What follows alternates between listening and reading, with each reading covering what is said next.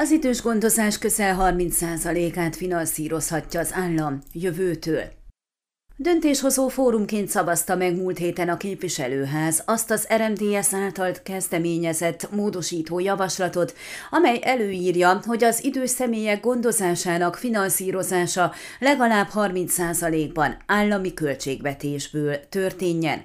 A támogatásba beletartoznak a nappali központok, az otthoni ellátás és idős otthonok is. Tavaly az országban 230 ezer szépkorúnak volt szüksége ideiglenes vagy állandó otthon otthoni ellátásra. Azon a törvényen módosítottunk, amely az idős gondozás feltételeit szavatolja. 2000-től már törvénykezés szintjén is foglalkoztunk azzal, hogy fontos az idős gondozás, az önkormányzatoknak feladata, hogy ezzel foglalkozzanak. A minisztérium megállapított standard összegeket, amelyek befizethetőek nappali idős gondozásra, például egy nappali foglalkoztató központra. Ezeket az összegeket az érintett önkormányzatnak kell kifizetnie. Megtehette azt, hogy saját hálózatot működtet, vagy pedig szerződött egy szolgáltatóval, amely ellátja ezt a feladatot.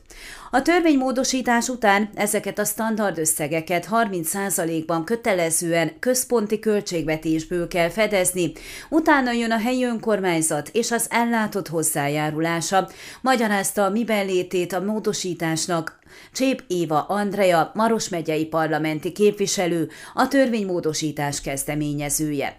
Úgy véli, ez nagy terhet vesz le az önkormányzatok válláról, hiszen az idős gondozás egy olyan szolgáltatás, amelyre egyre inkább szükség van.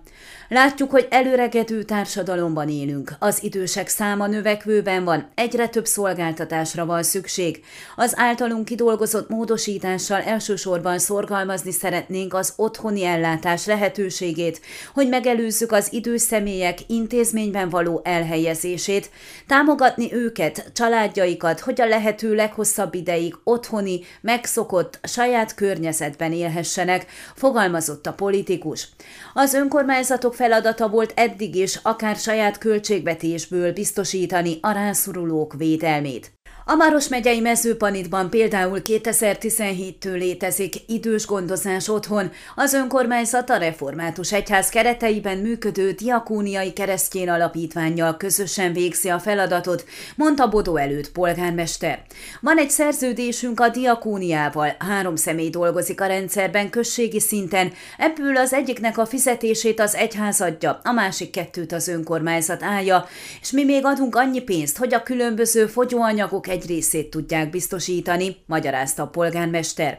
Az előjáró érzékeltetésként hozzátette, ez az önkormányzatnak évi 120 ezer lejébe, havi 10 ezer lejébe kerül, az alapítvány is benyújt egyfajta igénylést az egészségbiztosítóhoz, egy részét ugyanis el tudják számolni. Hogy egy ilyen sok tényezős képletben mit jelenthet az, hogy az állam 30%-ban járul a költségekhez, azt még Bodó előtt polgármester sem tudja.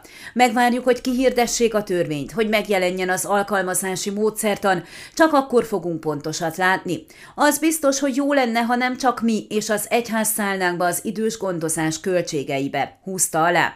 Rámutatott, községükben mintegy 90-120 időssel foglalkoznak folyamatosan, és mindig vannak a várólistán is. Ők az otthoni gondozás, injekciózás és kötözés mellett lelki feltöltődést is kapnak, hangsúlyozza a polgármester, aki már csak azért is örülne, lenne, ha az állam is beszállna a költségekbe, mert úgy véli, a szociális ágazatra nem szokás áldozni, az ugyanis nem hoz pénzt, csak viszi, ezért is szokott a finanszírozások között utolsó lenni. Ön a Székelyhon aktuális podcastjét hallgatta. Amennyiben nem akar lemaradni a régió életéről a jövőben sem, akkor iratkozzon fel a csatornára, vagy keresse podcast műsorainkat a székelyhon.pro portálon.